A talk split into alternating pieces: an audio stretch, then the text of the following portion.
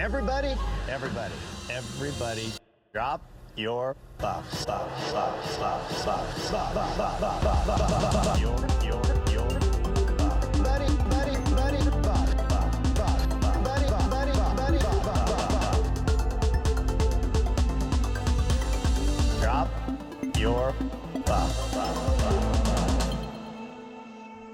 Welcome back to Drop Your Buffs. I'm Sean Ross, I'm Evan Ross Katz. and today we are talking to our first winner of Survivor. We're talking to Sophie Clark, winner of Survivor South Pacific Season 23 and iconic ninth place boot, 10th place boot, I should know this, of Winners at War. Went out with an idol in her crotch. Yeah, she did. She did. She did indeed. Uh, Evan, what do you remember about Sophie's win in South Pacific? I know you just watched this in the past year. Well, I remember being such an Ozzy stan throughout the season that I think I was a little bit blinded to Sophie's arc on the show because I was so bummed. I remember really loving her from the outset, but being bummed that her and Ozzy didn't never really found a groove of working together. So I think I have had a little bit of I don't think I was enough of a fan of hers because of those Ozzy blinders, but I know, you know, having just w- watched her boot on Winners at War uh, just a couple days ago, I feel like she was definitely my favorite character on Winners at War by by a mile, and uh, that's pretty much I've always really liked Sophie. Yeah, what about you? Yeah, I, so I can really remember vividly some aspects of watching South Pacific when it aired.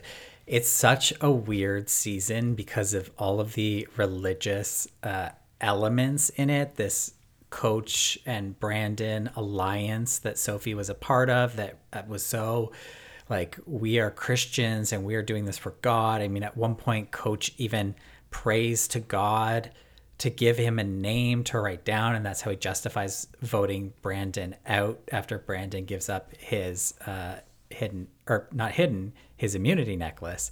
And there's just like so much of it was like really icky and just weird and strange.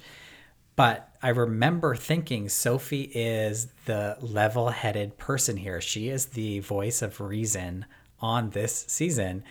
And I specifically remember watching the finale and seeing Coach up against Sophie, and Sophie does this incredible job at the final tribal council in front of the jury, just laying out her gameplay and really making like huge splashes at that final tribal because she came in with the jury not loving her personality and she just laid out her gameplay. She did the opposite of Amanda. She didn't apologize for anything. She even exposed things because Coach kept going with this Christianity thing. And, you know, there was that great moment in the final trouble where Sophie went, Hey, by the way, you know, this thing with the hidden immunity idol that uh, Coach secretly had and Brandon was searching for. And then they, it it got to the point where they had to like, stage a discovery of the hidden immunity idol after praying to God that he would help to them to find it. She blew all of that up at tribal and I think gained a lot of respect from the jury.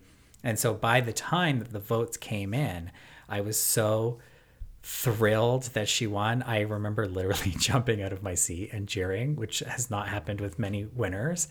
And so it was just like such a delight that she won, such a delight that she came back for Winners at War. And I can't even believe that she is our first winner here on Drop Your Buffs.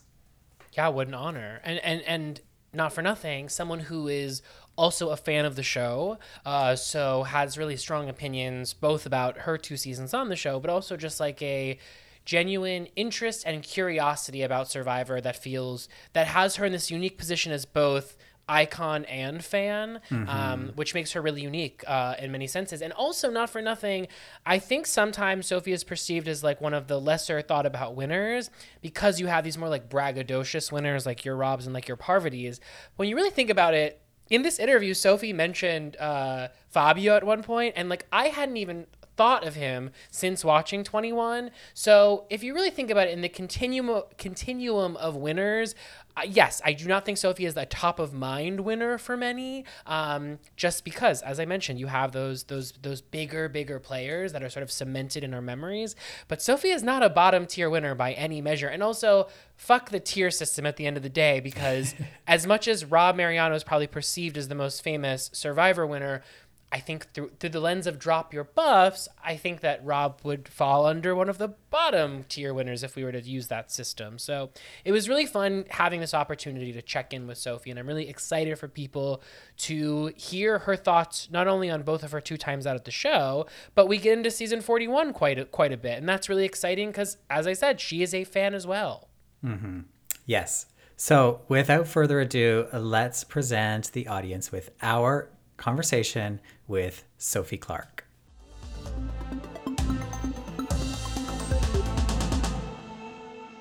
Sophie Clark was a 22 year old medical student when she competed in Survivor's 23rd season, South Pacific, alongside a cast of newbies and two returning players, Coach and Ozzy. Sophie found herself on the Upolu tribe and quickly joined an alliance that included Coach, Albert, Rick, Edna, Brandon Hantz, and sometimes even God himself, depending on who you ask. This alliance carried them all through to the merge, where they also managed to pick up an extra member, convincing Cochran to flip on his Savaii alliance and help vote out Ozzy for the second time that season, Jim Rice, and Dawn Meehan. After Ozzy returned from Redemption Island at the final five, he targeted Sophie, even going so far as to call her a spoiled brat at tribal council. However, she managed to survive that vote and went on to defeat Ozzy in the final immunity challenge and send him to the jury once and for all. And after one of the strongest final tribal council performances of all time, in my opinion, Sophie earned six votes to win, beating out Coach and Albert to become the sole survivor. Nearly nine years later, Sophie returned to our screens to compete in the landmark 40th season of Survivor Winners at War. She quickly aligned with Yul Kwon, who she called her Nerd Shield, and they worked on creating an alliance with other one time players, which helped to eliminate Amber Mariano on day three. After a tribe expansion, Sophie found a hidden immunity idol, formed a close alliance with Sarah Lacina, and participated in the ousting of Tyson and Boston Rob. After the merge, Sophie found herself in a strong alliance that included Sarah, Tony, Kim, and Jeremy. Concerned that the strong men in the game could align with each other, Sophie set her target on Wendell, who became the first post merge boot of the season. However, Tony grew concerned about the relationship between Sophie and Sarah, and on day 28, he took advantage of a well planned vote split and led a blindside against Sophie, sending her to the edge of extinction with an idol in her pocket. Sophie would go on to vote for Tony to win season 40, helping to crown him Survivor's second two time winner. Sophie is one of only three newbie players to beat out a returning player for the win at a final tribal council. She's the only player to win two immunity challenges in one day, and she's a brand new mom. Welcome to Drop Your Buffs and congratulations, Sophie Woo! Clark. Thank you, Sean and Evan. Woo! We're so excited I'm to have you. so excited to be here. and that was such a such a long and wonderful introduction. It's great. It's really living it. We want to start by asking, you know, you filmed this show in 2011 and here we are 10 plus years later talking about it. Did you have any inclination at the time when you first got the call saying you were cast in season 23 that this would go on to be such a part of your life decades later? Uh, okay, t- tough question because I think obviously the answer is no. I think when you, first of all, it's hard to fathom going on Survivor, let alone fathom what your life would be like after going on Survivor. Um, I had been a huge fan for a, a very long time. Uh, and I think I imagined once, once I was cast that it was going to be like probably a singular experience and be done. Um, that said, I was actually going through today some old emails um, because I was going on this podcast out of like nostalgia. And I was looking back and I saw even before I was cast in Survivor, when I first sent my application tape, I was in college. And I was at that time emailing all my friends, letting them know, I don't know why I was doing this, let just letting them know I was going to be on Survivor. And this was back in like, you know, October 2010. Uh, I had group email chains letting everybody know, by the way, I'll be on Survivor next year, which is insane. Like I hadn't even submitted it yet. So I want to say no, of course I couldn't have fathomed it, but on this, at the same time, obviously I was like very confident that I was even going on the show, so I probably was equally confident that it was, you know, I was probably confident I was going to be the next host or something absurd. Um, yeah. But I feel like Survivor's a little bit like people think of Survivor as a TV show, but it's also like truly being stranded on a desert island for 39 days, and I think if anybody in this world was stranded on a desert for 39 days, that would be such a defining moment of their life, let alone have it aired on national television that I think most ex survivors have this like love hate relationship where they part of them feels like I really need to move on, uh, and then the other part of them feels like this is a really important experience in my life and I'm still connected to it. I think I have more embraced the latter and am truly like a super fan myself um, mm. and feel almost embarrassed when people come up to me on the street or coworkers say like you know, oh my God, you probably don't want to talk about this, but did you see Survivor last night? And my answer is like, actually, I really, really do want to talk about it. it Wasn't it a great episode? I feel like I'm supposed to be cooler. Um, but yeah, I'm, I've totally embraced Survivor being a part of my life. I love it. Mm. Yeah, I love that. Let's go back then to South Pacific because I do want to touch on something that I touched on in the intro, which is the dynamic of the Upolu tribe and how unique in survivor history it was and how strange yeah. it was as i'm sure you're well aware. Um, that you had this like coach led brandon Hantz led cult like environment uh, that was so heavily based on and influenced by religion or at least like the uh, performance of religion out there by some players. And it's one that i think that a lot of level-headed players wouldn't be able to survive. I put myself in that uh, in that situation. I'm like, I could not deal with this. So, like, how quickly did you realize you'd have to adapt and blend into this alliance? And were there ever moments where you almost reached a breaking point and thought, like, maybe this isn't the alliance for me? Uh, I think that I was lucky to kind of. Um, I mean, obviously not pure luck, but I think I was lucky to do that weird season at that unique moment of my life. I mean, the season is I don't know if you felt this, Evan, having watched everything now so much later, but I feel like South Pacific stands out as just an odd duck of Survivor seasons. Um, and I think that I was lucky to do that season when I was so young. I was, I think I was 21 actually when we filmed it. Um, and uh, I think I naturally have an inclination of like leading from the background. Even my job right now, I'm a chief of staff. Like what that means is is basically the person behind the scenes. And I think particularly at the age of 21, I was the kind of person who um, I was good. I had two older sisters who were who were twins. Like I was very good at being a quietly manipulative person in your life. I also think at the age of 21, you're so used to adults at that point I thought I was an adult, but obviously I was not, mm. telling you what to do. Like you were still a child. You were under your parents' rules and you were under college rules. And so for me, it was very natural to go into Survivor and feel like, okay, now I am under this new set of rules, you know, um, d- dictated by a coach, but I can still like make my way through them in the way that I would in my everyday life. Um, I think had had I gone on that season at this age, I would have had a much harder time. I would have been like, what is this bullshit? Like Stacey and Christine, let's all get together. This is crap. But at the time, I was like, I can do this. I can pretend to pray. You know, I can let everybody else be in charge. Like that's what you do when you're 20 years old, um, unless you're, you know, incredibly unique anyway. Um, so I think I was lucky to be doing it at that time in my life when I was ready to be kind of deferential. It felt to me at times, there's so many moments where when religion comes up, either at tribal council or on the beach, there's so many moments where it seems like you're kind of like, it, you're just on the verge of breaking, you know, your eye rolling or you're looking down or you're like, oh my God, like this, this again. And like on the flip side of being a 21 year old, you're also almost like, you know, a little bit of a rebel or you're like more, uh, less risk averse and you might go just like, eh, no, this is so stupid. Like, stop this. Um, in a way that like, I, like, you know, we talked to Courtney, like a, a Courtney style yeah. response to that kind of a conversation going on around you. And it's funny because I feel like I was having a lot of a Courtney style response. Um, the the queen that she is. Uh, but doing it in similar actually to Courtney, like more with the producers.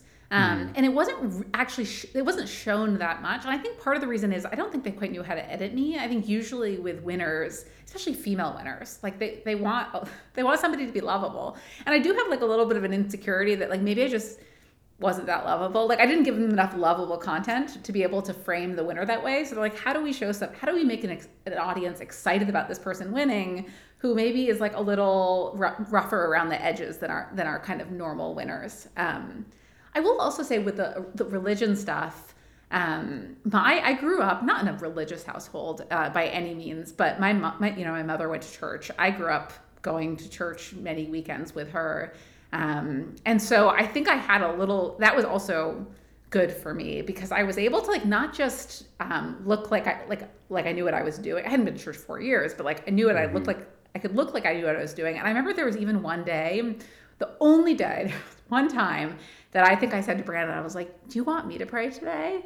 Um, and I ended up. I think it was somebody's birthday. I can't remember whatever. There was one prayer that I remembered from growing up in church, and I recited that prayer and Brandon is from the kind of church where people are like kind of standing up and like I don't even know what this is called, but like making up their own prayers, you know, saying "Blessed be the the idol under our feet" and like all these very creative stuff. And I grew up going to a church that was more um, by the book, so like mm. you just read the prayers out of the book. You weren't kind of riffing. Um, and I remember I, I, I the one prayer I knew because I said it every time in church was this birthday prayer, uh, like "Bless over our daughter, O Lord, as her days increase." Like I can still say it to this day. And I remember after I said the prayer, Brandon turned to me and said, That was so beautiful. And he thought that I had like made it up in the way that he makes up his own prayers. And I was like, Thank you, Brandon. Appreciate wow. that. Um, wow. But I feel like it got me a lot of cred with this, like, you know, that one prayer went a long way on that season. Yeah. Mm. I want to talk about one of your bigger adversaries on that season, and that is Ozzy. Um, you had the unique perspective of having watched him play on the show twice before, and as you mentioned up top, you were a super fan of this show, so no no doubt you knew about Ozzy and the legend of Ozzy because it's no secret that the producers of Survivor really liked and hopefully like Ozzy. So I'm wondering how you went into the game, what your perspective on him was, how it changed once you got to know the real person. And I also just want to mention I spoke to Ozzy earlier today ahead of this interview because I wanted to ask him how you how what he thought of you now with all this time that's passed and I thought he said something really interesting. He said, "We're cool. We definitely made up. Rather, I let go of my sore loser resentment." And I just think that sort of highlights one of my favorite things about Ozzy and having returning players on the show is the ability to like witness growth. And so I just wanted you to know that he is a big fan of yours. So wanted to know sort of like what was what's your evolution of feeling on on Ozzy? So I was a big fan of Ozzy going into the show. I mean, I'd probably been the 16 year old fangirl. I'm trying to think when Ozzy was first in the show, how old I would have been. But I was certainly like, there was an age in my life where I was into Ozzy, like ready to sign up to his OnlyFans, like the whole thing. Um, and then I think it's, it, I will say it's a little hard to remember exactly because now I have, you know, new Ozzy, no, I know Ozzy in my brain. But I do remember when they first came out, immediately feeling like I wanted Coach on my on my team. And part of that was that like I was going into the show, my whole persona that I had in um, casting was like, I'm to play a badass game. I'm to manipulate. I'm to lie. And this is back in the day where like that was not necessarily what everybody said in casting. Like nowadays, the whole cast is like, I'm to be the strategic mastermind. But this is back in the days where some people would come in and say, like, Dawn, like I'm a mother, you know, a more mother of seven. And like, I want to show that I have such great values. And so I came into the show being like, I need to align myself with those people. I want the people that are like easy, not easy to read so much as like, I know why they're here. And when I got to my tribe, I was excited about Mikayla because I was like, I think Mikayla's here to be famous. And like, I can understand then how she's going to play the game. And I think Rick is here for the experience. And I think Coach is here for honesty. And Ozzy was somebody who, when he came back and I saw him, I thought Ozzy's more like in my boat. Ozzy's here to win the game. Like, he's already played twice. He's not messing around with this anymore. Like, he's he's going to manipulate. So I think immediately when I saw them, I was kind of anti Ozzy, not wanting to have anything to do with him. And then, as you can imagine, like competing against Ozzy does not make you like him anymore. um, because he's just really good at things. And so, like most challenges, they'd win, like Ozzy would win. So I think by the time I actually met Ozzy face to face in the game, I had already grown to like despise him. Um, I think it also served to my benefit. You know, part of the way that Upolu, part of the way like our cult family managed ourselves was by creating um, enemies and building up those people as big enemies. We all convinced not convinced ourselves, but that was like the the the main story of the camp was like Ozzy is evil, Savaii is evil, and it was important to maintain that. So I think by the time I met Ozzy, I was so ready to like create him as being the adversary. Um, and I think Ozzy was like one of the few people on the other tribe who like kind of had my number. Um, which you which I think you you saw um, and he was going he was I was one of the people he was going after when it came to like who on who on Upolu did he think he could kind of try to rally the troops around um, so we we very much butted heads. I think we made up very quickly after the game. I mean, I think in many ways actually we were very similar, um, not just in the way that we play Survivor, um, but also just like in real life. I think we have a lot of the same values and a lot of the same interests. Uh, and interestingly, on Survivor, sorry, I am really rambling. I I'm terrible. Please do. If, if this No, is a bad podcast, I'm. I'm going to apologize, but I'm going into a whole different direction now, which is like, for some reason on Survivor, I align myself with like the biggest conservative Republican Trumpers. Like, I don't know why this happened in both of my seasons. Like, why are my allies Brandon Hantz, Rick, Sarah Lacina, and Ben? Um, and it's Let's so talk about that. crazy because I get off the season and then I'm like with Ozzy, he, you know, we like immediately bonded over just like real life things um, in a way that suddenly I found myself being, if being very difficult to relate to Brandon and to Rick in those ways. And a very similar thing, you know, happened on Winners at War. And I think this is like a whole nother thing, but Survivor, I think, does just strip away so much of like the real life that what becomes important is some kind of weird like inner soul of yourself. And I suppose in my very inner soul, I am just like a Trumper or something. I don't, I don't know. um, Don't say that. it's interesting you say that though because I remember when watching it, and you know, I'm watching it for the first time. I became a full blown Ozzy super fan. I still am, and I remember falling in love with you so much on that season and wanting these two players that I loved to work together. Yeah. So it was frustrating as a viewer when you have two players and you know. I think I had that same instinct you had after the fact of like these two people should be getting along. Um, but again, it's a game. What was your experience like then of watching him during Game Changers?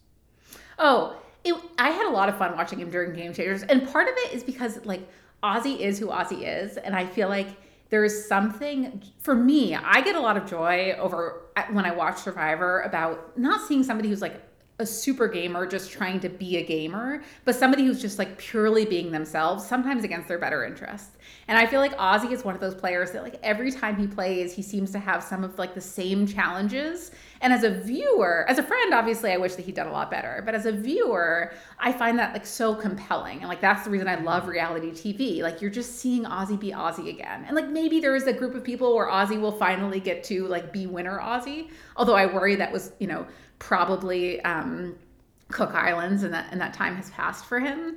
Um, but uh, yeah, I, I, I, I, I would love to see Ozzy play five times over again. I feel like he would make small incremental process, uh, progress, and we would see him potentially like you know fail in the same way ten times over, and it would be great television and bad for Ozzy. yeah, it would be. Agreed. So you touched on your winner edit, quote unquote winner edit, a little bit earlier, and there's always so much discussion and analysis of edits on Survivor, and not just winner edits, but you know like Edgic and week to week uh, uh, editing and who's getting the confessionals, et cetera, et cetera. And South Pacific is a great example of a season where the winner edit isn't predictable, and I think now it seems like we're getting another one in Survivor 41. There's a lot of talk. Uh, you know, Shan just went home and she was getting like a coronation edit, uh, and Yeah. so it's it's these kinds of seasons that I find really exciting to watch because suddenly the playing field sort of like opens up. But I'm wondering, like from your perspective, when you got home from South Pacific, you've got, you know, you- you're in the final three. You probably have a pretty good feeling after that tribal council and you go home to watch the show and it's like where's sophie for a little while Yeah. uh, so what was that like and does that affect the way that you watch news seasons does that affect the way you're watching season 41 It definitely it, it was very hard. So I came home being like, holy, as you can imagine, like, holy shit, I just won Survivor. Um, and I remember, you know, talking to Cochran, who was another super fan, and Cochran being like, like, you are going to be like the badass chick who wins Survivor. Like, it's just like a new type. Like, you're, it's like you're to get like the edit. And Cochran probably knew what Edgic was. Like, I was a super, when I say super fan, I probably just mean casual fan. Like, I just seen all of Survivor at that time. But Cochran was like, you know, he was deep in the forums. Um, and I just remember week after week really just like being disappointed over and over again because you don't you, you don't get the producer calling you before the show and saying, hey, by the way, just to let you know, like you're gonna have six confessionals and, and that's gonna be it. So I just remember being, it was kind of sad. Like I, I was young, I was excited, and each week I kept thinking, like, this must be the week that I'm gonna break out. Um, and I I I remember so the internet generally was really difficult for me at the time. I think the internet has become a n- much nicer place since 2011.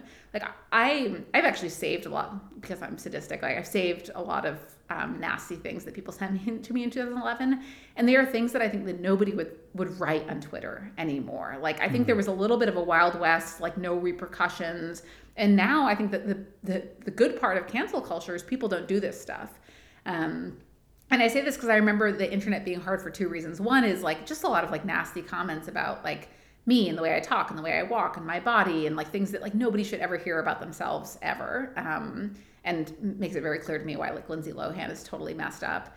And then two, like a lot of criticisms of my game, and I found it surprising how um, hurtful it was because I was like wrestling with this is the experience I had. Like I felt like I controlled the entire game. Like I was out there in my confessionals being like, this is gonna happen, this is gonna happen. Every single vote went my way. Even the vote that looks like it didn't go my way, it went my way. They didn't edit it that way yeah, it's just like you have one sense of how the game went. And then honestly, when people view something else and when you see an edit, you even start to question like, am I delusional? Like, is is that maybe kind of also is everybody else right? Is the edit right? Is that how I played?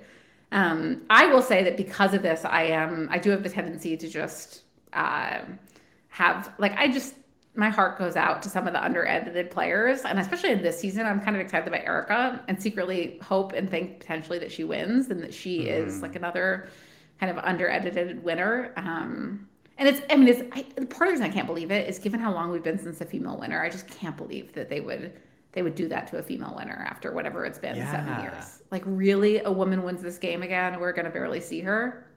Yeah, that's my big hesitation yeah. with the Erica edit. And, and, there's been much talk of Erica's quote unquote winner edit, and I'm here for it. But I don't know how convinced I am for the exact reason that you're talking about. Like, are we really going to like purple her all the way to the end? Like, we're going to just not show her game. And uh, it doesn't add up to me because I do feel like she may be the winner. I like if it's not her, then who is it? Ricard. Um, How do you guys feel about Heather's edit? Uh, I think, huh. yeah, this is a big question. so this this actually is something that I am evolving on as we speak because I felt very bad for Heather. Just having gone through like the entire pro, you've gone through a casting process. Um, you've you know rearranged your life potentially to go out there. You're playing this game. Uh, she's obviously doing well. I mean, she's going to be at least the top seven. And then she comes home and she's not on TV ever.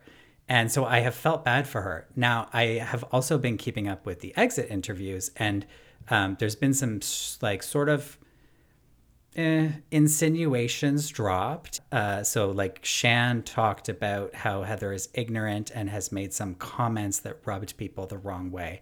And so I'm starting, and I don't want to like go too far down that rabbit hole without having the information, but I'm wondering low key whether the editors are doing her a favor in some way.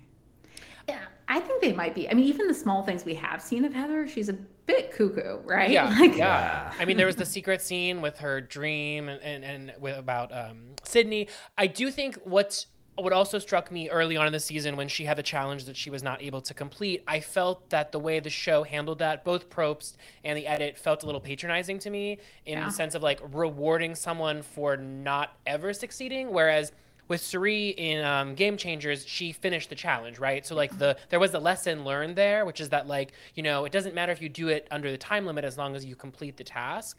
But I felt like the lesson for the quote unquote kid survivors, which Jeff seems to be playing really heavy handed to this season, I'm not sure what the lesson was. It's like you kind of like you don't have to win and you don't even have to finish, but that's okay. Anyway, I don't want to get too far into season 41 just yet. Um, let's rewind the tape a little bit and talk some Winners at War. Um, in the early days of Winners at War, we see you and Yul working to unite the one time disconnected players, if you will. And I have to say, I was so effing excited to see you and Yul playing together. Uh, that was uh, a high point for me. I have to say, my Winners at War experience just uh, sours more and more as the episodes go along as I watch my favorites leave the game. Um, how much were you involved in pregame alliances, and how did those pan out for you once you hit the beach? Okay, so I will I will give you the, the scoop on that, um, which is I was very reluctant to be doing any pregame stuff. I had been in casting before for for returning seasons and was pretty overwhelmed by how serious the pre-gaming was. Like I was in casting for Game Changers and actually was called to go out there and couldn't go. Um, and I remember I had like uh, Brad Culpepper texting me from like the hotel room next door, telling me that like we were gonna like it was just the whole thing was overwhelming. And I remember thinking that Dawn um, was really lucky on Survivor, um, fan, like second fans versus favorites, because she was a, a, last minute swap out. I'm trying to remember who she was swapped out for. Um, wouldn't have been Chandler, uh, somebody, a, a, different older woman, older woman. Um, and I think part of the reason she did so well in that season was that she didn't have to do all that pre gaming alliance, and people kind of had to just deal with her as she was coming in. And so I also felt like on Winners at War, I was going in in like kind of a good situation where I wasn't going in as a Parvati of John, you know, Boston Rob or whatever. Um, but I also wasn't going in as like pure cannon fodder. And actually, I had a, I've been around like the survivor scene for long enough that I had some relationships with some of like a lot of the people, but in a way that I don't think was as obvious as, say, a Tyson or a Parvati or something. Like Parvati and I were friends in New York. Like she, like we spent Fourth of July together at my parents' house once. Like Tyson, I knew through Stephen um, Fish. I knew quite a few people through um, Stephen Fishbach, um, and just like the whole New York Survivor scene, but in a way that was kind of low key. So I actually was like, I'm in a very good spot here, where I have a lot of relationships that maybe aren't as obvious. Um, and I'm not seen as super threatening, but not cannon fodder. So I was very reluctant to mess anything up preseason. That was like my main thing. I was not in the position of like Sandra's big pre-gamer. Like there's people, out, Michelle, there were people out there who were serious pre-gamers. And I was like, I want to go in not setting my game up, but just like not messing it up. Like as, I can, like pre-game is almost scarier to me. Like if I can just get through the pre-game and get onto the beach and not have screwed myself over, that will be success. Anyway, so the only person that I talked to pre-game, which isn't quite true actually, I'll, I'll give you the caveats later, um, was Yul. Uh, so Yul and I had met right after my win on South Pacific. He was in New York, and Cochran had worked for him in DC and put us in touch, and we went out to dinner. Um, I can't remember why, but we did. Uh, and we kept in touch like mildly over the years, partially because he'd actually worked at the same company that I later worked at, like a big consulting company um, and had kind of like similar life paths in some ways. And he'd had a brother who went to medical school and decided not to be a doctor. Anyway, so we had talked a few times, and he reached out and he kind of positioned himself as being in a similar position to me of like, I'm out of the game. I don't really know anybody. If everybody else is pre gaming, we have to kind of talk too. It's going to be important. I was like, okay, great. You and I will talk. That's like a good person to have. Um, I remember the first time I talked to Yul was at my bachelorette party, uh, which is wasn't a real bachelorette party, but like a cabin in the woods with five girls. And I thought we were just gonna get on the phone and say like, "Hey, what's up? It's nice to chat, chat." Like, say to see you on the beach, and it turned into like more than an hour of pre gaming. Um, and because Yul was just like such an academic, thoughtful person, like he really wanted to go through each member of the cast, talk about like our relations to them, how we would do it. Like he really wanted to game it out. Um, and I remember feeling like this is too much, but like I need to now I need to do this because like I am already playing the game of Survivor. Um, and then Yul surprisingly turned out to be like one of the bigger pre-gamers on our season. And Yul like had a whole alliance going into the game. Like he had talked to Michelle, he had talked to Wendell, he had talked to Nick. And he said to I don't think they knew that Yul and I had talked. Um, he said to me at some point, listen, I've talked to Michelle um, and Nick maybe it actually wasn't Wendell, just Michelle and Nick. I've talked to Michelle and Nick, and I really want to bring you in and have the four of us on a conference call. And I said to him, listen, like it's too much for me. Like, you know, like I will not tell anybody that you're talking to anybody, but like just don't don't bring me into it. Please don't mention my name. Um, so that was my extent of pre-gaming, but it was actually really useful going in because it knew I knew that Yul and Nick had talked, so I felt a little more comfortable about aligning with Nick, thinking like he and Yul are probably good. Um, so and it was also just helpful to have information about what people were thinking. Um, and uh, but I would say it's funny because the pre-gaming experience I had with Yul like played out in the island too. Like we are, I think we are both nerds come in a lot of forms. Uh, and I think we are both nerds in some ways, but he's a very different archetype of nerd than I am. Like he is much more cerebral. Um, he's like a little slower, not in a negative way, but he just like wants to think through every single element. And I think I'm I'm a little bit more of like I'll go on my intuition. Um, and so it was helpful actually aligning with him because I feel like in what I said in the show, like he looks like a nerd, he talks like a nerd, he acts like a nerd, he is a nerd, and I feel like I sometimes am able to like get away with not necessarily having that plastered all over my face. Um, and so it was helpful having helpful having him be that person. Um, the other pre gaming stuff I did, I had just like a couple of very small comments with people.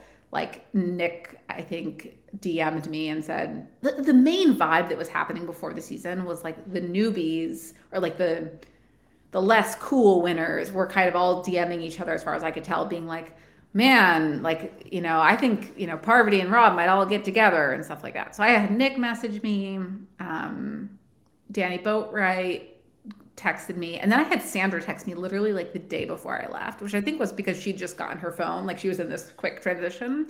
But it was a different number. I had had Sandra's old number, and I was like, "This is somebody's effing with me. Like this is this is production." Uh, and so I made her call me, and it was just like, "Hey, it's Sandra," and I was like, "What is happening here? Like I've never talked to you in my life." And she's also like a really intense pre-gamer, so she was like, "All right, we're gonna do this, we're gonna do that, we're gonna do this." But Sandra does that with everybody, so it's hard to know what's true. Mm. Anyway, that was pre-gaming. One more question on the pre-gaming. I'm just curious because one of the big themes of Winners at War is this sort of like old school versus new school mentality. And one of the reasons why I am so I am very very very old school loyal when it comes to this show. I mean like my favorite seasons are seasons 1 through 10. I like a pre-idol game. Like, you know, I I really I just appreciate like the legends, like the Tina Wessons, the Vecepias, etc. And I felt like this show was very heavy-handed towards later season winners. And and I'm just curious sort of how you saw yourself and all of that. I know you mentioned that you felt like you were one of like the lesser acclaimed winners, but in the old school new school divide, you would technically fall under new school, but because the season was so heavily skewed towards very new school, where did you see yourself? I mean, I think that I'm in this weird like middle school. I mean, the way the same way that like middle schoolers are like awkward and pimply. I think there's a couple of us that are truly in that middle school phase. Um, and it's like me and Denise and Kim, where I say we, I don't think we play like new schoolers. Uh, I don't think we've had the same experience as new schoolers, but I also think we're, you know, we're so obviously not old school survivor. Um, and I think that was that that same dynamic happened out in Winners at War. I very much felt I still felt like I looked at Nick and Wendell and Michelle and thought like this is not my era of Survivor, and yet I was not, you know, like I think um, Ethan's old school T-shirts. Like I didn't get an old school T-shirt. Like I'm not part of that club either. Uh, so I definitely felt like I didn't I didn't have a place. Um, but again, I think on Winners at War, that was like a nice place to be for me and Kim and, and Denise and kind of like, you know, treading in those waters. Mm-hmm. Well, you and Kim Spradlin are the two winners I was personally most excited to see back in season 40 because you were both so uh, strong in different ways in your seasons. Uh, women who were like really just kind of like barreled to the end uh, and performed great at Final Tribal. So I was really excited to see, particularly the two of you go on to Winners at War, and I really hoped that you would work together and you know we had these moments with the shared idol and and i really thought that maybe you could ride it out to the end of the game but your relationship with kim wasn't actually all that straightforward. Was you like were you hesitant to work with her? And was that because of the way that she played the game in one world? Yes completely. I feel like kim and i had this like love story that didn't quite like get shown on the show which was from the very beginning. Kim and I had this like emotional bond.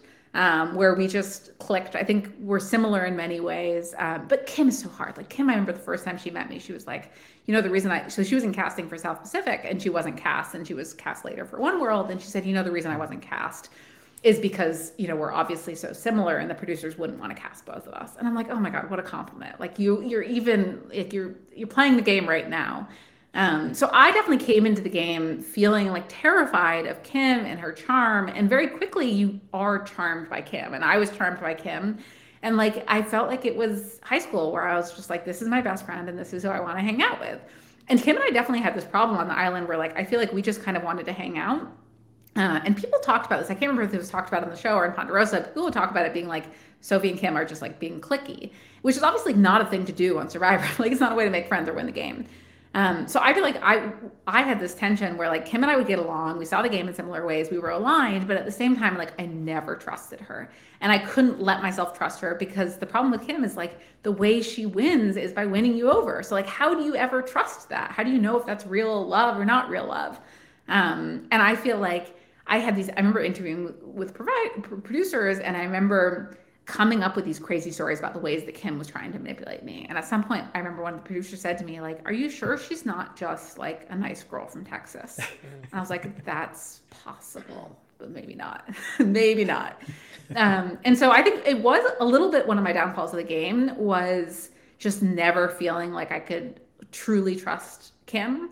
Um, and I mean, part of this, this was a whole storyline that was not shown, was like I had this idea throughout the season that I was going to convince Kim, like Shan did this season, to give me her half of the idol and then vote her out. And I had this grand plan. Um, and that's actually the plan that Tony overheard at some point, and part of the reason that I was eventually voted out. Um, uh, and so this like grand plan to try to get Kim's idol, partially because I thought she was going to try to get me out anyway. I might as well try to get her out. Um, was like it almost like became an obsession for me and I think it would have just been, it, you know, it, it, culminated in this very confusing episode in Winners at War where Kim and I are like suddenly at each other's throats going after each other. And it's like, what happened? I thought you guys were, you know, at this very confusing tribal council where you guys were on the same page. Um, it was just, it, it's just, Kim is like impossible to play with. And I think Kim playing with, if you've never seen Kim play before, is I, I, worry that Kim's charm she probably can't use again, right? Like once you know that that's mm-hmm. Kim's charm, everybody is like on edge around her, and knowing it's hard to believe it's genuine, even if it is. Yeah, no, that's without a doubt true. Let me ask you this. Um, I was really, really disheartened, as I mentioned, to not see a lot of early winners back, but particularly sad not to see Tina Vecepia and Jenna Morasca back, who I thought are not I don't think they're iconic. They are iconic. And I'm just curious if you had any reaction.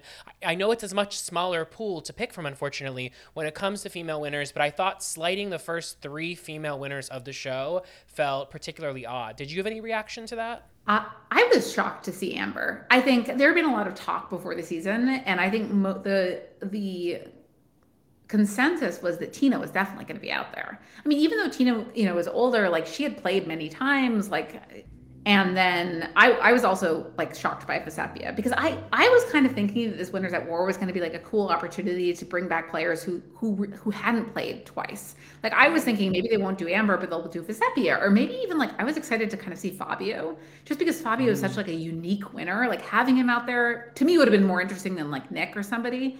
Um, so I remember when we first showed up at the airport, like Amber was the one that was surprising, and like you know Tina not being there. Um, and then on the men's side, like obviously I would have loved Hatch uh, as just like for the uh, like the icon um, part of it. Uh, yeah, but you know, I um... actually, I Mar- Marquesas is the one season I really want to go back and watch. I haven't seen it since it aired. Um, oh, love. It's excellent, and the conversations about race yeah. are really uh, provocative and and and it's interesting. One thing that Sean and I talk about a lot on this podcast is how Survivor tends to not acknowledge its own past in a strange way. Yeah. So, for instance, you had a comment from Shan on season 41 about this being the most diverse season of Survivor ever, but it's not. It's not. There are two seasons Cook of diversity.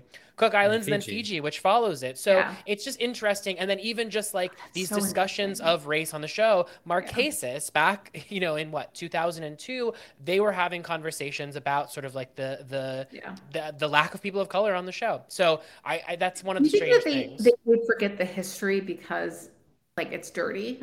Like sometimes when I go back and watch old survivors, I'm just like, oh my god, I can't believe this was on on TV. Like some of the stuff with a lot of the sexual assault stuff, like there's a lot of times of women mm-hmm. feeling uncomfortable where nothing is done it's a conversation we got into with Courtney, and it's certainly one of the reasons why I think the show doesn't acknowledge Thailand. You know, it's kind of Thailand is yeah. seen as non-canon because of the sexual violence that takes place yeah. in that season. So yeah, I definitely think there's some reticence to look back at certain aspects of the show. Also, Jeff's behavior in response to some of the actions on the show, I also yeah. think is something that he's probably not particularly uh, proud of. Um, I want to ask you. The question I have for you. Oh yeah, for, go ahead. Oh, I, I have a question for you guys, which is like Please. when all the Me Too stuff happened, I will say that I'm I feel I feel very strongly about it, um, but I also don't know what the solution is. So, for example, I mean, Survivor, I think it's just like tricky, right? It's not. This is not a scripted show where you can have rule like perfect. Like this is not a, a, a simple workplace where you just have workplace rules and you violate them and you get fired. Um, like the Survivor is kind of it's like it's it's the gritty no rules part of life. And so for instance when i was out there um, on season on winners at war uh, i cuddled with boston robin I, at yara at our beach because it was well first of all it was freezing so we were all cuddling. Um, and also part of the reason i did it was because i knew i was going to be voting him out and he thought that i was on his side. Parvati had told him trust sophie um, and I really played up to Rob how close Parvati and I were, and that I was gonna like work with him for the rest of the game. And part of the reason like I chose him as my nighttime warmth was I wanted to make him feel like we were comfortable. Um, and obviously, like that is very tricky. Like you go, you take that a little farther, and that's somebody at work letting their boss touch their knee because it get, let you know is makes it easier at work. And there's a lot of these scenarios on Survivor where maybe you touch somebody who you wouldn't otherwise touch, or you let somebody touch you who you wouldn't otherwise touch. And you're doing it for this very calculated reason, but it's kind of effed up if you think about it that you're like, you know, sacrificing your body for a million dollars in many ways. Um, but then if you if you take that part completely out of the game, like part of the game is appeasing people and making people believe things that you believe about them without them um, knowing that you're lying. I just don't know how do you how do you make this a totally safe place to be and still have the game work? Like, is that even possible? I think posing questions like the one you're asking, I think, is important, and I think that having, uh, you know, wellness checks with producers throughout the season, I think, as we saw play out in season 39, asking the question because I think that there are a lot of instances too in which people might be a situation in which they don't even realize um, that they're feeling uncomfortable. So, or that, you know, they might, for instance, as you mentioned, justify something that's happening to them as being part of the game and saying, well, I'm not experiencing this. And so I think it's the responsibility of the producers to sort of be asking probing questions to ensure the safety of their players. Also, if they want to have, you know, future players and, you know, how much this show is sort of like talking about young kids coming on and playing, this has to be something that is actively in conversation to sort of assuage any uh, fears about the show, especially when you look at a history with Thailand and with uh, uh, China and with the, Island of the Idols. Um, yeah. So uh, going back to Winners at War, I want to ask about the family visit at Winners at War, which is historic in that it brings entire families out for the first time as a viewer of the show, that moment with Tony and his kids really changed my perception of him. I had a very I mean, I often do with the family visits. I had a very emotional response to watching it. And I'm wondering if you had any similar thoughts about any of the players in that in getting to see them as parents, right? Because you know, we we sometimes see them with their significant other or a sibling, but I think it's a really different thing to watch these people become more humanized by how they interact with their kids. What was that like for you? Tony is Tony is the big one. Uh, I don't remember it coming out on TV so much, but like he is a real family man. Like he loves his wife, he loves his kids. He had a very like difficult childhood himself. Like I remember talk, him talking about how like he, never really got to celebrate birthdays growing up. Like they never had birthday parties, they never had cakes, and how like so much of his life as a parent is like trying to give his kids like what I mean. Most of Survivor, to be honest, is talking about your families like what you see on the show is I don't know, like 20% of what we talk about, maybe 25% um, is pure strategy, which is still a lot. And the other 75% is like people just telling stories about their families. Like you very quickly miss people in like a very extreme way. I mean, I, I was out there drawing hearts on my water bottle like I was like in second grade for my husband. like purely like trying to like make something physical out of my love.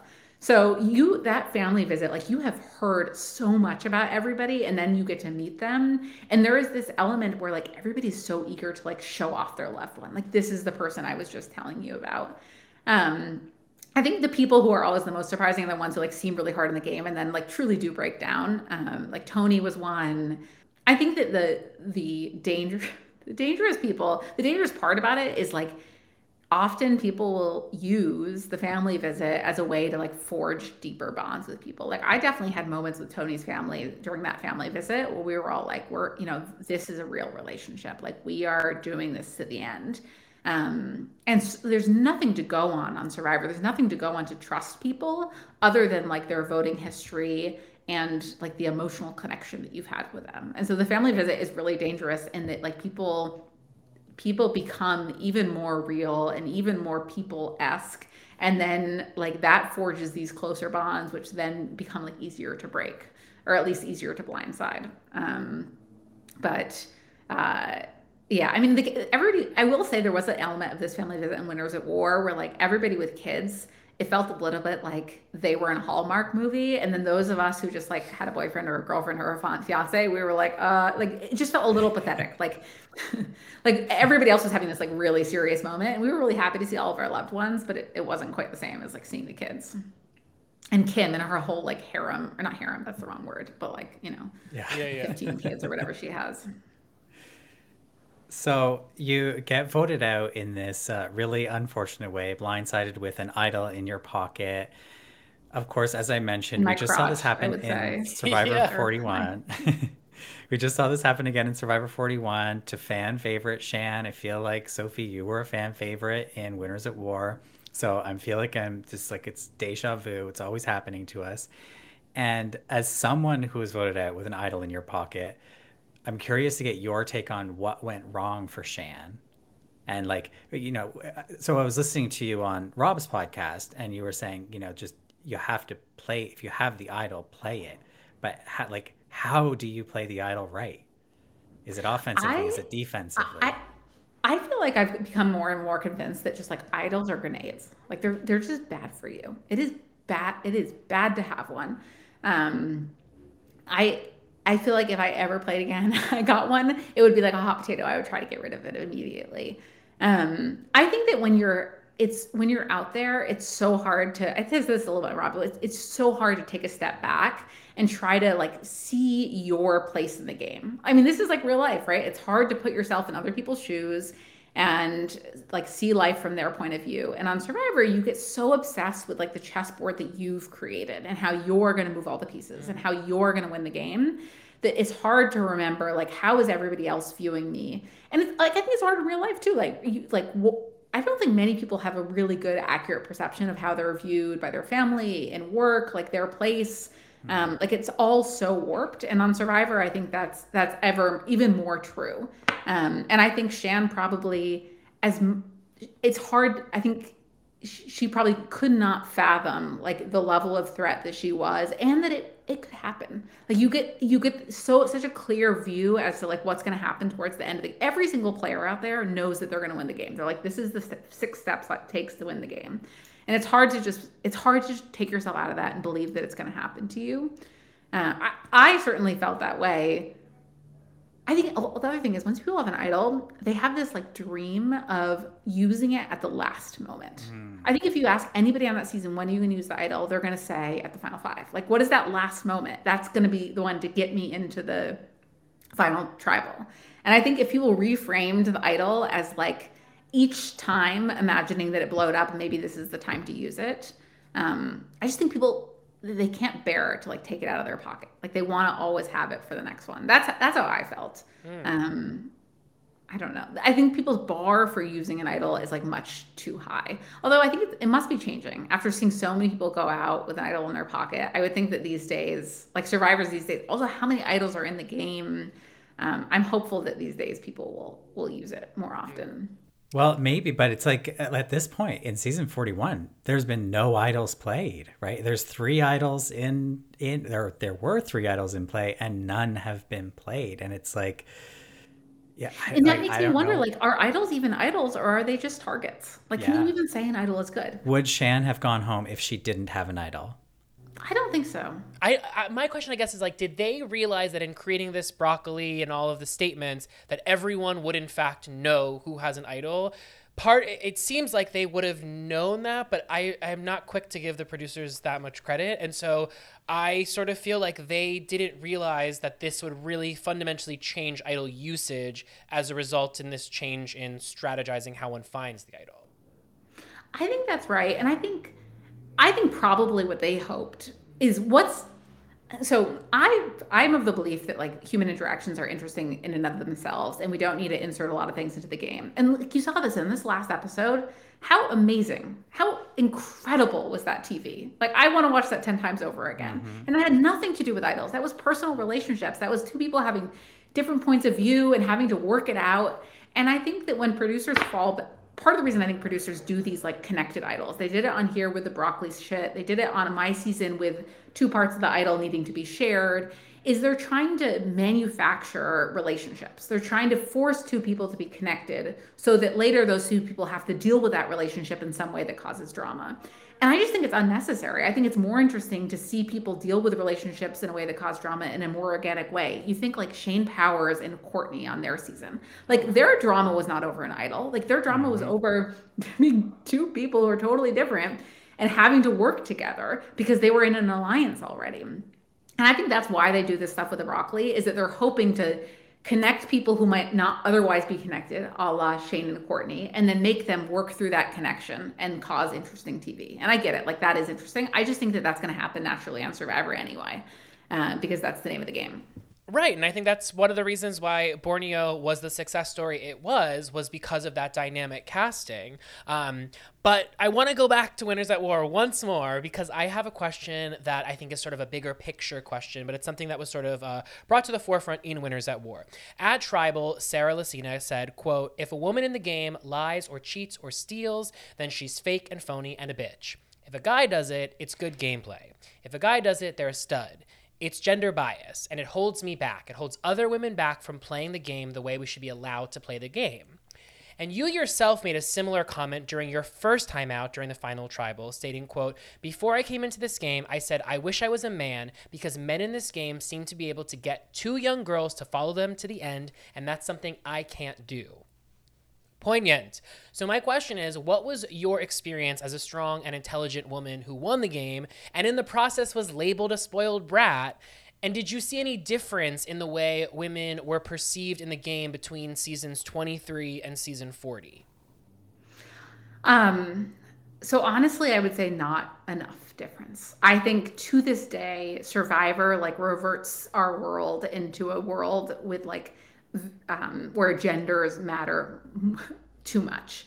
Uh, and where you are very much defined by your by your gender. I think this was certainly true in South Pacific. I mean, and this is partially why I think you said that I had a good final tribal because I think I saw that, like the only path I had to victory was to not be the like spoiled brat bitch of the season, but to try to like be forceful only at the end and to make people realize only at the end, hey, I know what I'm doing. I'm not an idiot because I felt like if I did that throughout the season, that that would not be um, I would not make friends that way. That people don't want to work with that woman. They want to work with the one that they thought I was, which is like quiet, meek. Okay, yes, I'll do what you tell me to do.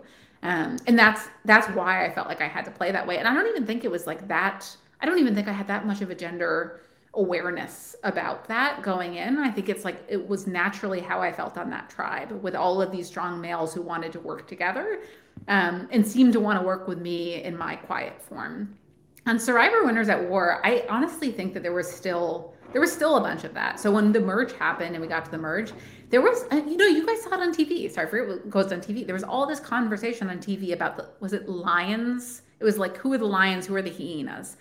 Um, and granted, there were some women who were like allowed to be called lions, but a lot of the conversation on the beach about like who do we get out, it was as if like if you were tall and had a penis and had muscles that like automatically made you threatening. Mm. Um, and a couple people that were deemed to be threats around the merge time were people like Jeremy and Ben, who, by the way, up to that point, like really had not done much in the game. Like Jeremy is a great survivor player. He did not he didn't do much in Winners at War at all. And so it was baffling me when I was out there, and Kim was really pissed about it too, how people just kept talking about the big threats without without having any proof behind why they were threats. And the problem on Survivor is the more you talk about that and the more you call somebody a threat, well, if they get to the end, then they kind of are a threat. Like, do they deserve to win because they've been labeled a threat and then they got through the gunfire and here mm-hmm. they are at the end? So I felt very frustrated on Winners at War by this, like all this discourse around. It, but it's, I mean, it's this balance where you're like, you don't want, you don't want everybody to be labeling Jeremy, Tony, and Ben as threats because they're big and then they're going to win the game because that's how they were presented. But you also don't want them to be you as a threat too early. So you're kind of happy that they're not calling you a threat, but that you're, you're kind of not. Um, I, I do think that Sarah suffers. For, I think Sarah's an incredible player. Um, I think she's incredibly emotionally manipulative. Um, and I think that it is, I think she truly does suffer. I'm not sure she would have won the game on Winners at War had she made the end, uh, even though I think potentially she, she should have.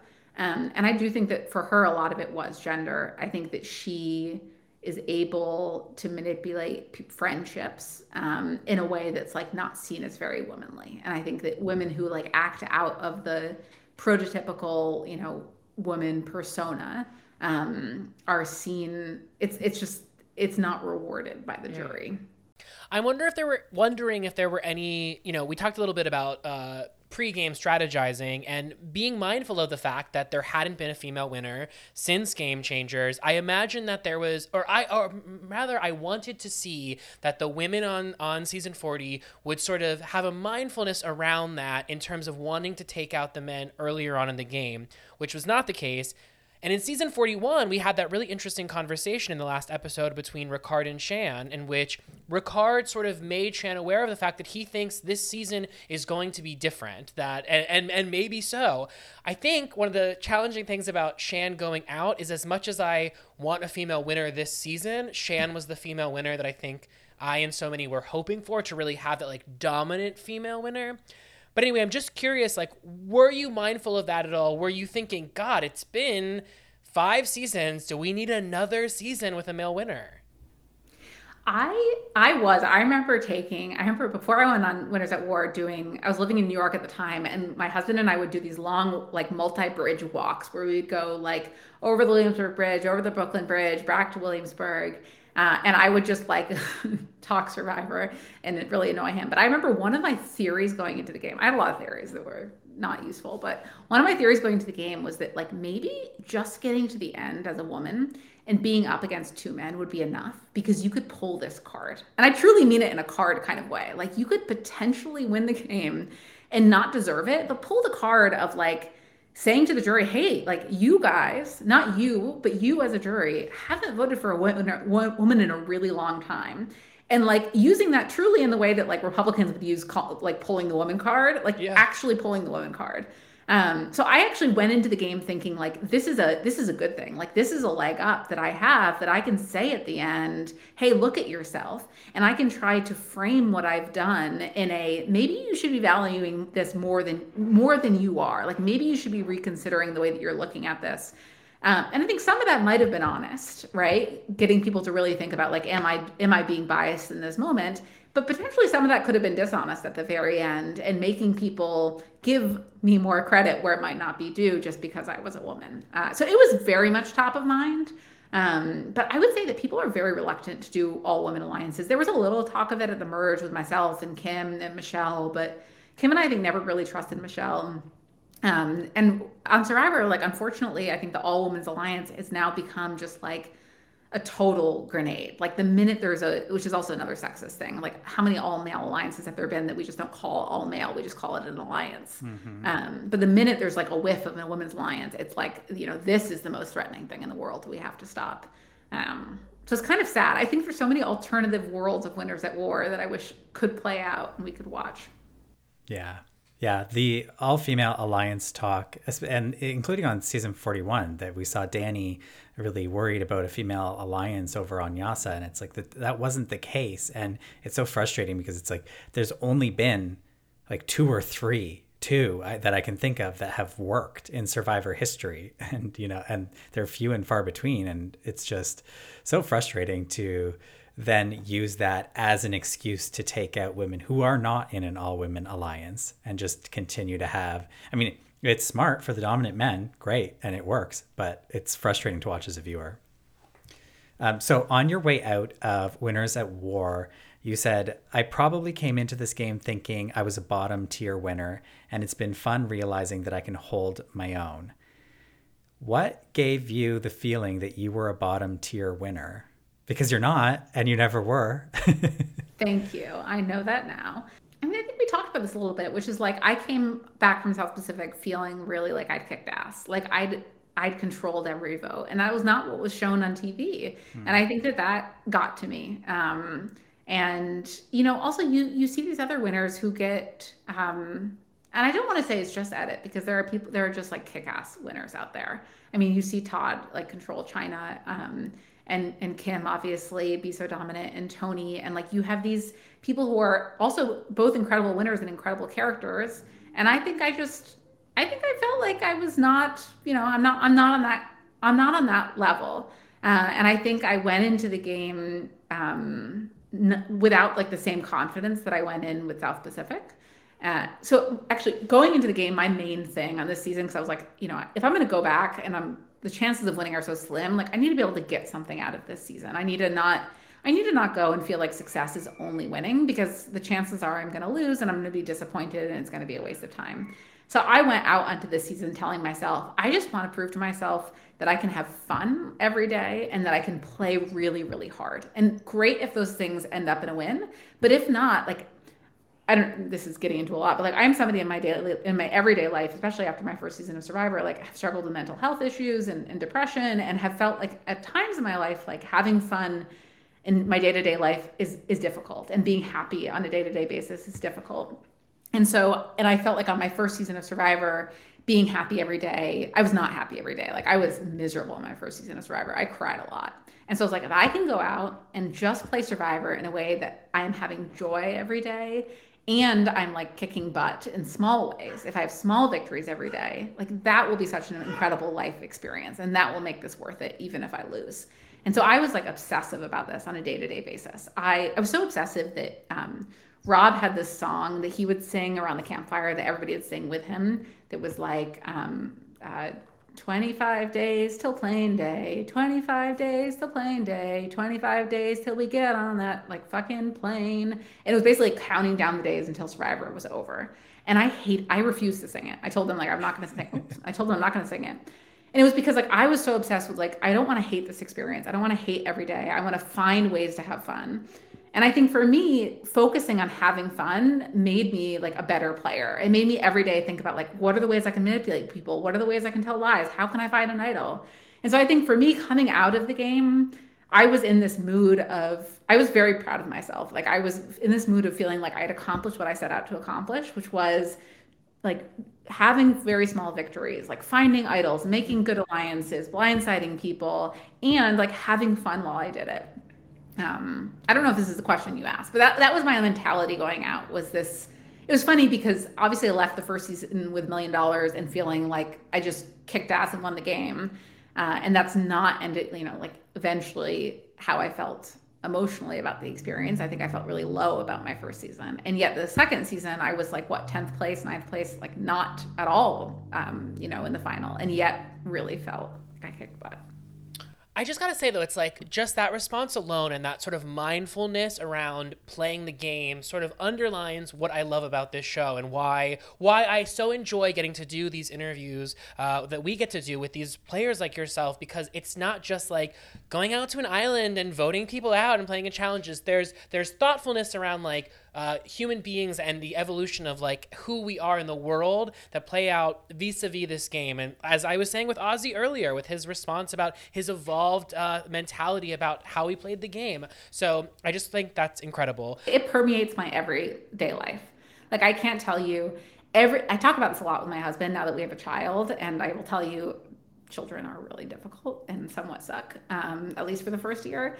And we had I, we have so many conversations where, with him where I where my whole mantra is like we have to love our life every single day um, because like this is this is it. I don't know like what's that Jonathan Safran Foer quote where it's like um, it's like the two fishes are swimming and like one fish says the other thing like is the water warm and the other fish says like uh, what's what's water? And it's like this whole idea about like you just need to be like present and enjoy your everyday life blah blah blah. Anyway um what was i saying oh yeah like every single day with our child i feel like i make this conscious effort to like not focus on to-do lists and not focus on the fact that he didn't sleep and focus instead on like what is a fun what is a way that i can have fun with my child today and i truly believe like the only reason i am able to like have this mindset every single day at work and in my personal life is because I like went through Survivor and went through like such a difficult 39 days, particularly in my first season, where I was unable to have that mindset. Um, where like I super value it now. Like after my child was born, I was miserable. I like really wanted to find a box to put him into. And I told my husband, I was like, we're gonna talk in 39 days. And if in 39 days I love this child, then we then like that'll be good. And I'm not even going to worry about it for 39 days. The day went by and I didn't even notice it. Like I didn't even say, oh my God, it's day 39 and we're still alive. Um, so yeah, Survivor, uh, it's like a, it's a, it's a real thing. Mm, that's very profound. Uh, we have a few more questions. We don't want to keep you for too much longer, but uh, one question I am super keen to discuss with you as we have been watching season 41. Both Sean and I have been commenting quite a bit about Jeff Probst's noticeable change in demeanor. Uh, also in physical appearance, that's another conversation. Uh, Parvati recently commented that she thinks Probst is having, quote, identity crisis. As someone who's dealt with him twice in the game and then for years as a viewer before and after you played. Um, what are your thoughts on Jeff Probst? I'm fascinated by Jeff Probst because I feel like the first couple seasons of Jeff Probst is just like a dude on a show. And now, like, we are basically watching somebody who's committed his life to running a crazy effed up game on an island. Like it is he is no longer just a host of a show. Like Survivor is his life. And I feel like somebody that that in and of itself is a like a fascinating person to dive into. And he's gone through so many different evolutions from I mean there have been times where he has wanted to I think quit the show. He had that around the time actually that I was on Survivor, he went off and did this like daytime talk show that was a total disaster. Um, and I mean, the, the Probst I saw in 23 and the Probst I saw in, in 40 were, were, were certainly very different. And I, I, agree with Parvati. Like, I don't know if I would go so far to say he's having a, a crisis as much as like we are watching in the same way that I evolved in the 10 years between being 21 and being 31 on the show, like we have to let Jeff evolve as well. And it's natural, like that he is changing. And I certainly saw that on 40. I think he was he i don't can't remember if it made air but like he talked a lot about like looking back on his former self and feeling like bad about the way that he um, responded to certain situations on survivor about how he had only called men by their last name and not women by their last names. I like i certainly got the impression in season 40 that he was being reflective um, and i get the sense on this season that we are like kind of watching that play play out still. I will say there are moments that it feels more genuine and moments where it feels like a little more forced um, and I, am not to say that he's not being genuine about all of it. I just think sometimes on TV it doesn't come off that well. Like I don't know how you guys felt about the whole like come on in guys thing. I think in theory, like I like that the question is being asked. Um, I like that people had the oppor- like Ricard had the opportunity to say I don't like it, um, but it didn't. It felt like it was like Jeff trying on a like a new hat, being like, "Does this work on me? Like cool woke guy? Uh, like that's not working. Like I'll try something else." Um, yeah, I think I think if Jeff wanted to change, come on in, guys, to come on in. Jeff could have changed to come yeah. on in. Just do it. Yeah. Uh, and, also, the gender. Know, the, the, yeah. The result, unfortunately, was that then Ricard now has Ricard know, got all this flack. Exactly. Yeah, you, yeah, is, you talked about the social, the experience yeah. being on social media as a Survivor player. So now that's that's Ricard's experience. And now he has I to think, be the one I think it's sort of like for it. Yeah. yeah. Right. I think and he's also, past that now, but that was sort of, I think, his experience of being a survivor player, like up to the merge at least. And that's, uh, that wasn't necessary. Right. Yeah. And the gender inequity within the show continues on. So it's sort yeah. of like the, the solve, like the attempt at a solve is wonderful, but is that, that action is not the actual solve that the show needs. And it's not just a matter of like, getting a female winner in place. That's not what it is. But there are ways in which and I always say this, like both by design and in evolution, this show favors women. Excuse me, women. I wish this show favors men, and so I think like having that conversation is necessary. But is the come on in of it all really the crux of it? No, not yeah. at all. But you know, he tried. Honestly, I mean, Probst says Probst says that he's fascinated by human behavior, right? This is why he like still does the show to this day. He loves tribal council. Like those things last three hours because he like just can't help himself to ask all these questions. Like he's obviously genuinely passionate about it. I don't think seeing him try to grapple with these issues in like two seconds on TV does him any good or the show any good.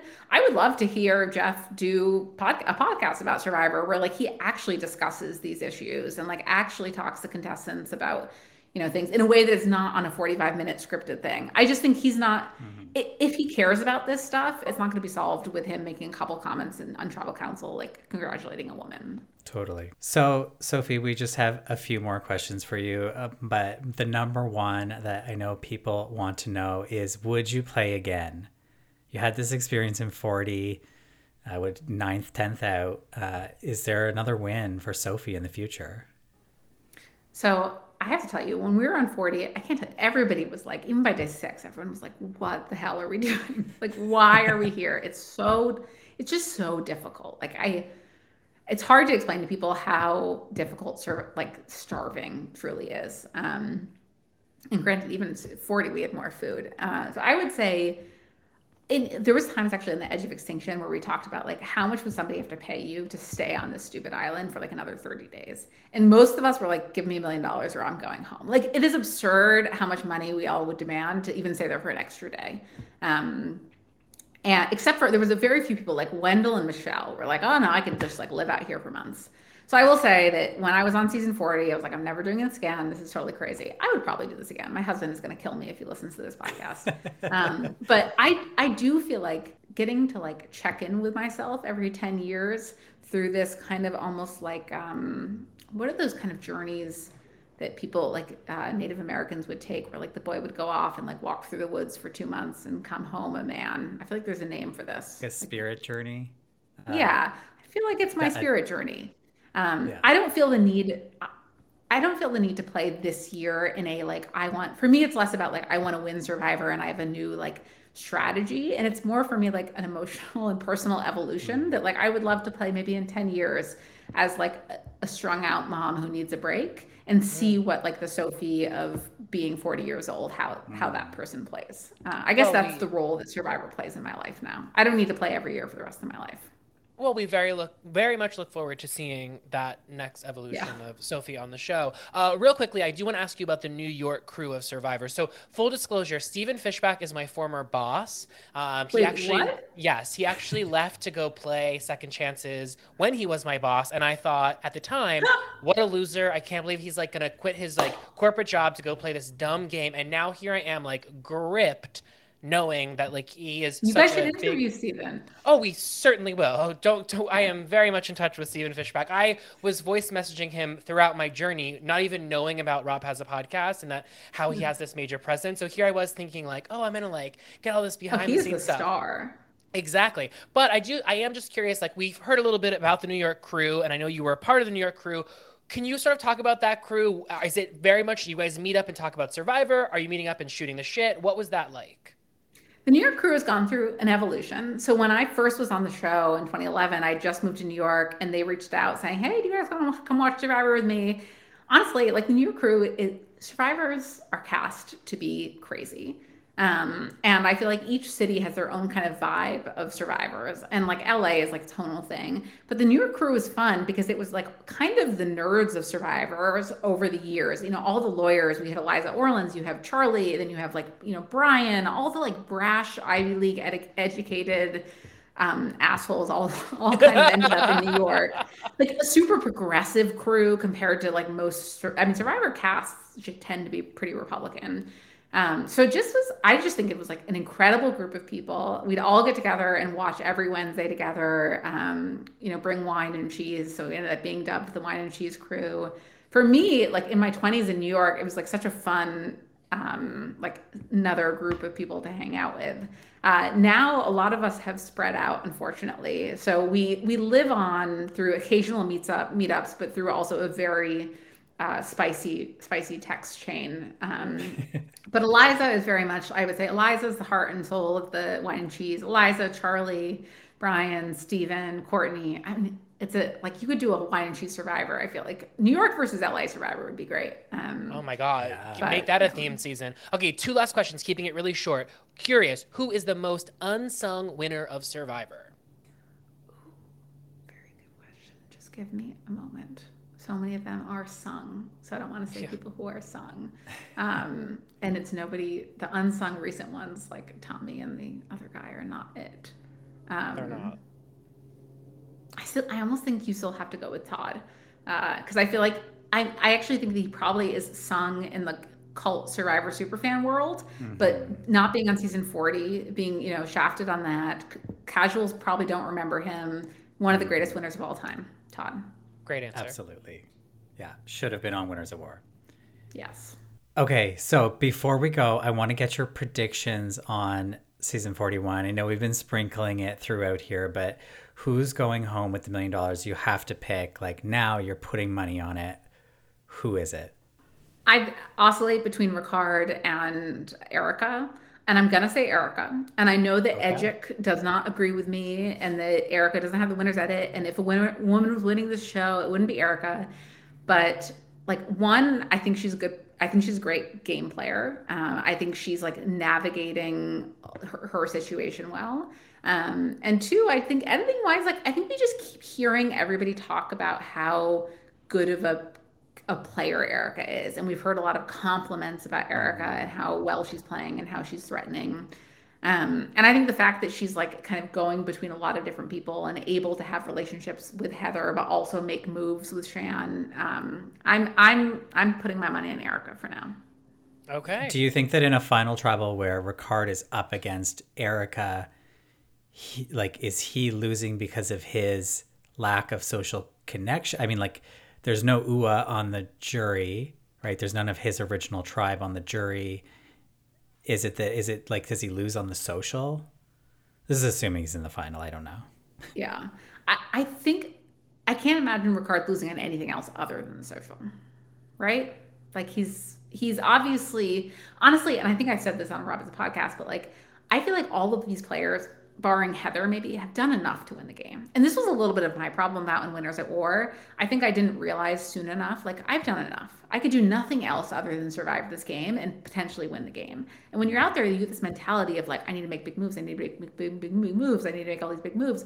All of these people have proven their worth. If they get to the end, like they've probably done enough. And I think it's just going to come down to pe- who do people like the most. And that's kind of what Survivor always comes down to, which is also what I like about Survivor. Like you're giving somebody a million dollars, you have to like them. It's a little bit of crowning a prom queen kind of moment. Um, and I saw, I thought Erica's confessionals about her time on Exile Island were really compelling. And I think she's able to speak really well to her journey. Like we've seen her do it with produ- pro- producers, speaking about how she came out feeling like she didn't have any outdoor skills and how she couldn't do it and how she's blossoming. Like you can just imagine her saying that at Final Tribal Council and people thinking, like, that's somebody I want to give the money to. People love growth, they love most improved awards. Um, and I think that she's going to be able to tell that story well. Well, she's a communications manager, so Oh, is she? yeah. there we go. So she There may you go. do well in front of a jury.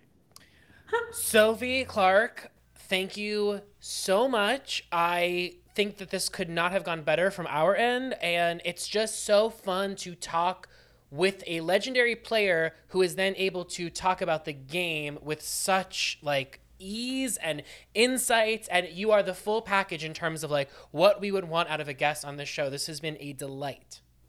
Well, thank you so much for having me. And I have to say, I was a little stressed coming on because I have a friend who's just like totally is obsessed with your Twitter or your Instagram account.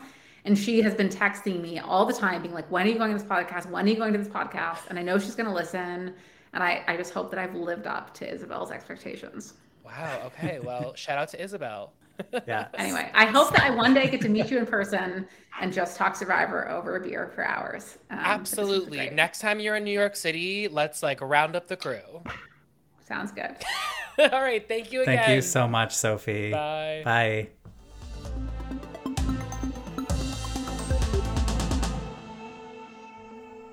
Okay, that was Sophie Clark. Evan, what did you think? Icon, legend, moment.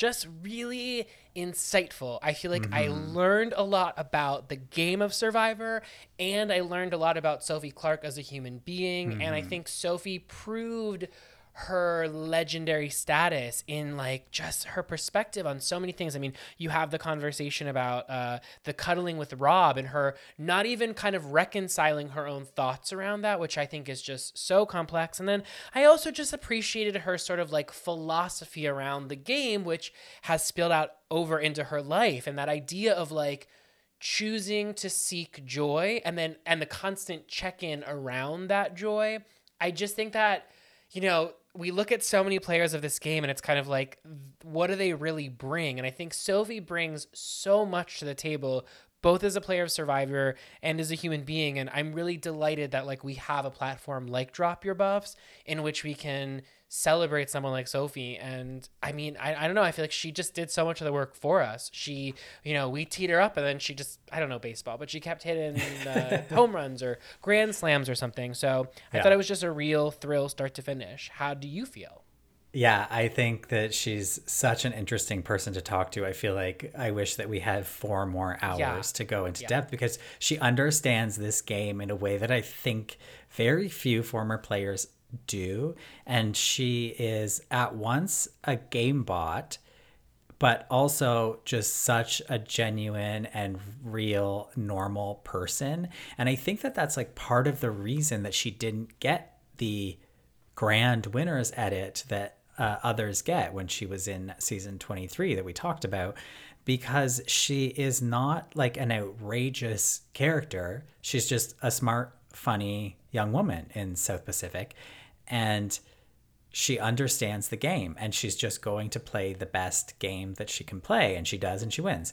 And so i just really really appreciate that she's just you know she's smart she's witty and she gets the game and wants to talk about the game. I like that she came ready with questions for us or just like questions occurred to her and i felt like we could have done that for much much longer but sophie has a brand new baby at home that she has to tend to so But generously, she gave us like I think we like went well. Oh, yes, we went minutes, over. But We went what's over. funny, and I people don't know this, but like you and I are editing the questions in real time as we're in conversation with the guests, and with Sophie, it's like it's a struggle because it's like she says something and then we want to ask a follow up, so then we have to take out another question, and then we're like, God damn it! Like I wish we could have asked that question. There's so much more to unpack with her. Hopefully, we'll have her back again. But I think that she is a real testament to why there is such a universe around this show um, and why people go back and watch old seasons and why you have all, so much analysis around the show itself because she brings a dynamism where as you pointed out she is many things. You you, you she you can't really put her in a box. And if anything i think i come away from this interview i mean i already was such a big fan but i come away from this interview just like with with both more respect for her as a survivor player but just a genuine like respect and admiration for her as a human being. And I don't know if I can say that about so many of the players on this show. Um, and so I think in that sense, she's a real, real rarity. Yeah. Yeah. You mean on this show Survivor, not on Drop Your Buffs. Not on Drop Your Buffs. No, on Drop Your Buffs, I think one of our intentions is to seek out these these Yeah. rarities. Yeah. Yeah. Uh, I also learned a little bit more about the uh, Survivor Wine and Cheese New York crew, which has always been a great mystery for me. And now I have this whole new mystery of the LA crew and like what that season would look like if there was a divide. Right. I'm also curious, like, what does this text message thread that she spoke of, like, what does that look like? Because there would be nothing that would make me more happy than watching. Because this crew sounds like a lot of our faves, and the i- like the thought of them being on a text thread talking shit about other Survivor players.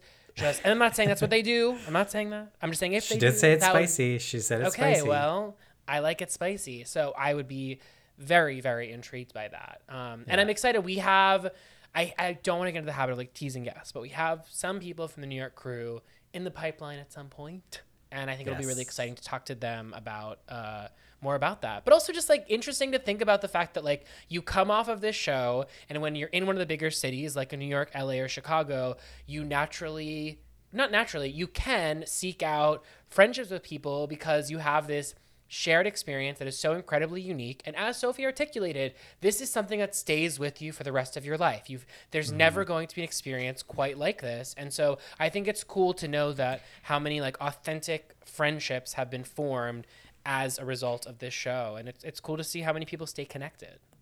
Yes. Okay, so let's wrap it up. If anybody has thoughts on Sophie's interview, uh, what questions didn't we ask? Maybe we can have Sophie on again. I would love that because I felt like there's so much more conversation to have. Um, you can always drop us a voice memo. Just head over to Instagram. I'm at soda.pup. I listen to them all. And we have a mailbag episode coming up after 41 wraps. So we will be answering all kinds of questions. If you have specific thoughts on South Pacific, it's very fresh in our mind having uh, talked to Sophie. So we would love to dive into that. In the meantime, make sure you subscribe to the podcast so you don't miss our upcoming recaps of Survivor 41 and our other interviews to come. And give us a rating if you feel like it on Apple Podcasts and leave a review. We love to read the reviews. There's some coming in. We Love, do indeed. love. And you know, if you can't get enough Survivor winners on Drop Your Buffs, I would say stay tuned. Stay tuned. Because we can't either. Okay. Thank you for listening. Bye. Bye.